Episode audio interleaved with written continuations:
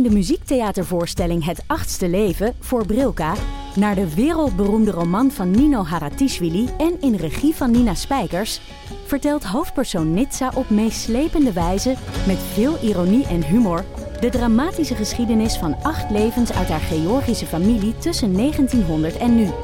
Een hartverscheurend en tegelijk troostrijk drama verteld vanuit het perspectief van vrouwen uit verschillende generaties.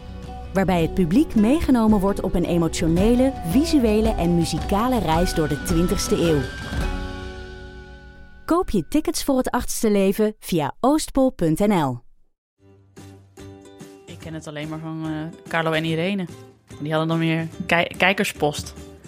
Met van die, eh, van die tekeningen met van die muizentrappetjes erop. Die dan gemaakt waren door Cheyenne uit Saltbommel en zo.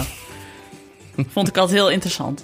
Maar dat terzijde, wij hebben luisterposten. Wij hebben ook altijd een hele leuke luisterpost. Ja, allemaal leuke mensen en leuke luisteraars, inderdaad. Dus als Ja. u een, nog een, eh, een passend verhaal heeft, dan kunt u altijd bellen. Ja, de, ik ken iemand mobiel. Ja, precies. Moeten we het telefoonnummer nog noemen? Of, eh, want dan zal ik het eens even uit mijn oude Nokia toveren. De- ik ken iemand die hotline.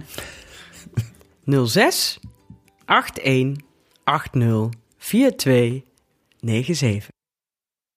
En de luisterpost die u nu gaat horen gaat natuurlijk over eh, het onderwerp van de vorige keer. Dat was vakantie. Dat heeft nogal veel losgemaakt bij de mensen.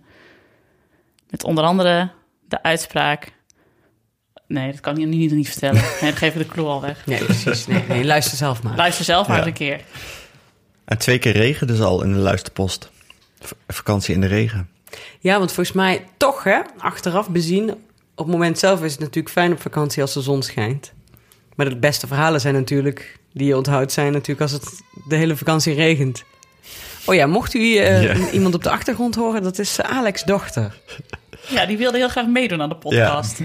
We zitten weer bij Alex trouwens. Dus, eh, ja, maar nu, niet, nu thuis. Niet Nu thuis, niet- Ik zit, ik zit niet nog steeds op de camping. Camping, ja. Ah, maar doe gewoon voor, voor dit kleine podcastje nog even alsof je op de camping zit. Welk een, eh, ik heb een e-mailadres gemaakt. Oh, wat goed. Oh ja, Ja. Nou mensen, de we- Luistervragen. luistervragen kunt u ook indienen via het mobiele nummer, maar ook via ons e-mailadres. En dat is Ik, ik, at, at dagenacht.nl. dagenacht.nl. Dus dames en heren, mailt u al uw vragen eh, over de podcast, over het onderwerp, over Alex of Hanneke. eh, Of Nienke. Of ja, kan ook. Naar ik@dagenacht.nl. We zien het met zeer veel vreugde tegemoet.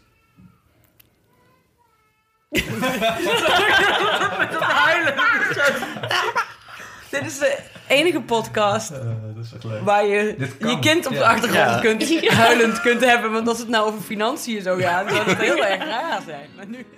Voor hulp toets 0. Nou, wij gingen vroeger altijd naar Zeeland. Dus ik weet nog wel dat we daar aankwamen rijden met onze Nissan. En ehm, we moesten allemaal in de auto blijven zitten, want mijn vader die zou dan wel even die tent op gaan zetten. Dat was zo'n grote tent, zo'n echte familietent met veel stokken en, eh, en honderd haringen en eh, hele zware doeken die je, daar, eh, die je over die, over die stokken moet heen eh, doen met eh, binnententen en een dingetje en een dingetje. Het was nogal wat. Wij, zitten dus in die auto en het regende en het duurde echt uren. En we zagen zo door al die, die mistige regen, zagen we hem aan de, de, daar op dat veldje wat hem toen was geweest, zagen we hem al mopperend en al, al timmerend eh, die tent opzetten. En af en toe draaide mijn moeder de, het raampje open van de auto en riep dan, Ad, Ad, gaat het Ad? En dan riep hij, ja, blijf nou maar zitten, blijf nou maar zitten. Nou, uiteindelijk stond hij hoor, die tent. Zo, nou, hè, alles eh, erop en eraan. Dus eh, wij mochten, eh, nou, deuren open, meteen hup die tent in. En mijn moeder die, die, die gaat daar staan en die pakt de gordijntjes. Want we hingen nog van die gordijntjes, om die tent op te sieren natuurlijk. En dat was met klittenband, was dat altijd. En die, die, ze, ze pakt zo die gordijntjes. En, en, en ze wil dat op gaan hangen. En ze roept tegen mijn vader, Ad, En, en op dat moment hoorde mijn vader zo, goed, goed, had hij de tent helemaal binnenste buiten opgezet. Oh, En zat die klittenband dus aan de buitenkant. wij weer allemaal naar die auto. Met die hele tent weer ondersteboven en weer binnenstebuiten geheveld. Nou, daar eh, hebben wij eh, nog steeds eh, lol om. Elk jaar hetzelfde. Af, af! Waar is de klittenbal? Deze kende ik namelijk al van ja. Ik ken deze volgens mij van onze illustere dit naar Brussel met, met Alex en Als maar is de klittenband. Dat is een klittenband. Vooral dat ad, dat moest er ook bij. Ja, Af, af! Waar is de klittenband? Ontvangen om 18 uur 13. Het was ehm, 1992 en ik was nou negen jaar denk ik. En ik weet nog, de Olympische Spelen in Barcelona stonden op het punt van beginnen. En ik weet ook nog dat ik eh, redelijk pissig was. Want ik moest de eerste dagen van de Spelen missen op tv omdat mijn ouders me hadden uitgeleend. Eh, ik moest gaan kamperen in Frankrijk aan de Dordogne met een vriendje van mij en zijn moeder en haar vriend. En die vriend was een, eh, was een cabaretier. Ik zal zijn echte naam niet zeggen, maar laten we hem Lebbes noemen. Enfin, het was voor mij de allereerste keer dat ik ging kamperen. Ik was vakanties in zomerhuisjes gewend. Dus zo'n luchtbed, nou, dat, leek me helemaal niks. En zo'n tent leek me ook maar saai. Maar ik had het echt helemaal mis. Want saai bleek het allerminst. De allereerste nacht al dat we op die camping stonden, daar in Frankrijk, was dus mijn eerste nacht ooit in een tent.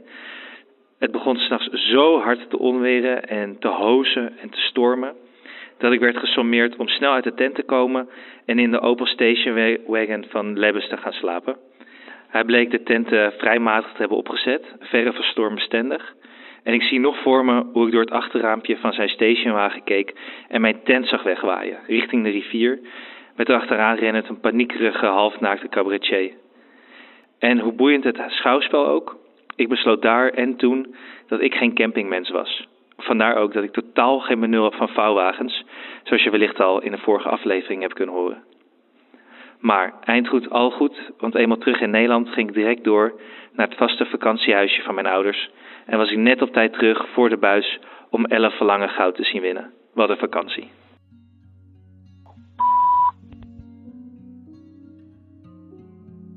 ik ben heel neurotisch hè, van mezelf. Dat ik, eh, ik ben altijd degene die dan thuis alles gaat inpakken en alles gaat doen. En dat had ik dus ook gedaan. Ik had alleen eh, de fout gemaakt dat ik dacht... eh, mijn vriend die kan wel dan de kinderen van school halen...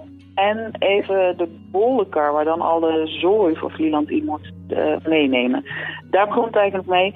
En toen het moment ja, dat je dan in Harlingen aankomt in de stromende regen en dat dan dus de onderdelen van de bollenkar niet zijn meegenomen en ook de regenjassen toch gewoon op school blijven te hangen. Ja, dan moet ik echt al heel erg veel moeite doen om uh, wel heel aardig te blijven ademhalen. En uh, we hadden echt een super deluxe tent gehuurd. Die gingen we zoeken uh, met uh, kinderen zonder regenjassen. En uh, ik dacht, dat is heel dichtbij, maar dat was helemaal niet bij. Dat konden we helemaal niet vinden natuurlijk. Dus toen waren we echt tot onze onderbroeken nat op een gegeven moment. Mijn jongste dochter die zei, ik voel mijn vingers niet meer. En de andere begon allemaal hele dramatische filosofische levensvragen te stellen... in de trant van, kunnen eilanden eigenlijk ook zinken? En toen um, zijn we toch heel eventjes voor de ellende gaan schuilen in een sanitair gebouw. En toen zei ik, blijf maar heel even staan. En toen zei ik tegen mijn vriend, ik moet echt heel even echt een sigaret roken nu. Uh, toen ben ik om het hoekje gaan staan, een pakje sigaretten was ook nat en zo. Ik, kinderen weten niet dat ik rook. Uh, ik rook ook niet. En um, toen stak ik natuurlijk die sigaret op en op dat moment net komt er dan iemand aan die je kent. Daar moet ik dus mee praten, dus ik dacht, ik heb een sigaret vast, dat, dat moet niet. Mooi camping kan hem niet op de grond gooien, dus ik dacht, hé, hey, daar staat een vuilniszak op het veldje. Daar, uh, dat is aardig. Dus ik, ik gooi mijn peuk zo in die klamme, volle vuilniszak die daar staat en ik liep weg. En ik, ik, dat je jezelf nog hoort denken, goh, de vuilniszakken op deze camping zijn toch altijd geel? Waarom is deze turquoise? Toch maar heel even teruggelopen om daar te zien dat iemand waarschijnlijk ook is gaan schuilen voor de regen, maar wel al zijn campingspullen alvast op zijn campingplek heeft staan. Inclusief zelf een inflatable matje waar ik dus echt mijn peuk zo in zie zitten, zeg maar. Graag gedaan.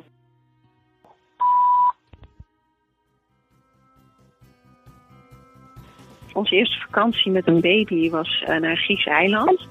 Uh, onze dochter was toen zes maanden. En we dachten handig, laten we lekker buiten het hoogseizoen gaan. Dan is het niet zo druk en niet zo bloedheet. Nou, die vakantie was best leuk, maar ook best wel saai. Want je kunt helemaal niet lekker even een lange wandeling gaan maken. Uh, want een baby in een buikdrager is ontzettend zwaar. Maar we waren zo buiten het hoogseizoen dat eigenlijk de meeste horeca al dicht was en ook heel leeg. Er was weinig te beleven op dat eiland. Er was één museumpje en één stadje. Die hadden we gezien. En dan hadden we eigenlijk het hele eiland al gezien. Um, toen we dus uh, een tweede baby kregen en we weer op vakantie wilden, dachten van nou, weet je, laten we gewoon uh, in het hoogseizoen gaan. Dan is er wat meer te doen. Ze hadden een stakerenvent gehuurd, Hartje Zomer, in Zuid-Frankrijk. Nou, grote misrekening. We kwamen dus terecht in een gigantische hittegolf en het was bloedheet. De enige comfortabele plek was uh, in de airconditioning van de huurauto. En die stakerven die werd ontzettend heet. En uh, we konden dus allemaal, het hele gezin, kon eigenlijk pas uh, s'avonds laat uh, lekker slapen. Wat dus ook betekende dat wij als ouders helemaal geen tijd meer voor onszelf hadden s'avonds. Dus we zaten de hele tijd met die kinderen. En ze werden nog steeds heel vroeg wakker, ook door die hitte. Dat was echt best wel een ramp. We zijn ook eerder weggegaan. Dus ja, nu ben ik best wel huiverig voor om weer op vakantie te gaan. Ik, ik, uh, ik weet het gewoon nog niet met die vakanties. Misschien als de kinderen wat ouder zijn, dat het dan allemaal wat makkelijker en leuker wordt. Ontvangen om 14 uur 5. Nou, ik weet nog als kind dat we op een camping waren met een trampoline. En ik ging helemaal uit mijn dak met salto's. Totdat mijn spijkerbroek van boven tot onder doorscheurde. En ik eigenlijk in mijn onderbroek stond midden op de camping. Ik keek heel hoopvol naar mijn moeder voor hulp. Maar ja, het enige wat zij deed was foto's maken en heel hard lachen. Weer een jeugdtrauma erbij. We will return your call.